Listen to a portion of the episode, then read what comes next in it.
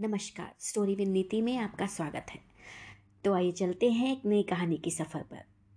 मेरे साथ यानी आपकी अपनी नीति के साथ कहानी है मुंशी प्रेमचंद जी की वरदान। विंध्याचल पर्वत मध्य रात्रि के निविड़ अंधकार में कालदेव की भांति खड़ा था।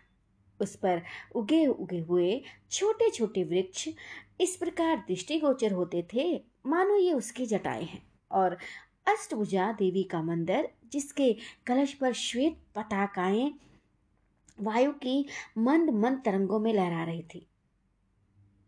उस देव का मस्तक है और मंदिर में एक छिलमिलाता हुआ दीपक था, जिसे देखकर किसी धुंधले तारे का मान हो जाता था।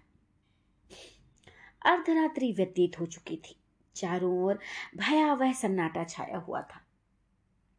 गंगा जी की काली तरंगें पर्वत के नीचे सुखद प्रवाह से बह रही थी।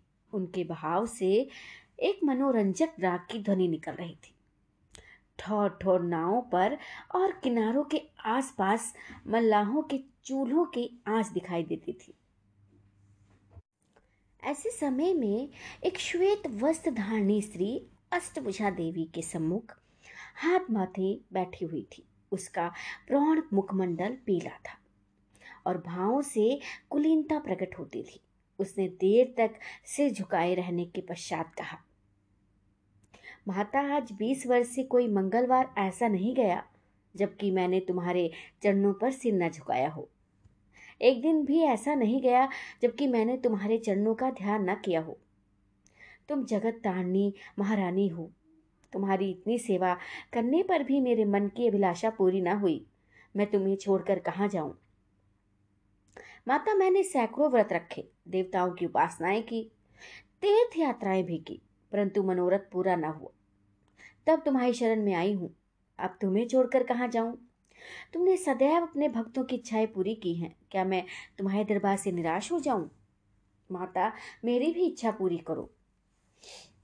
स्वामा इसी प्रकार देर तक विनती करती रही। अकस्मात उसके चित्त पर अचेत करने वाले अनुराग का आक्रमण हुआ। उसकी आँखें बंद हो गई और कान में ध्वनि आई।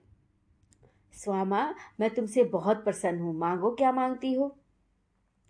स्वामा रोमांचित हो गई। उसका हृदय धड़कने लगा। आज बीस वर्ष के पश्चात महारानी ने उसे दर्शन दिए। वह कांपती हुई बोली, जो कुछ मांगूँगी वो महारानी देंगी? हाँ मिलेगा।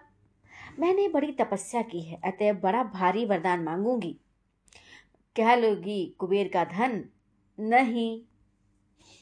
इंद का बल नहीं। सरस्वती की विद्या लोगी नहीं। फिर क्या लोगी? संसार का सबसे उत्तम पदार्थ। वह क्या है? सपूत बेटा, जो कुल का नाम रोशन करे।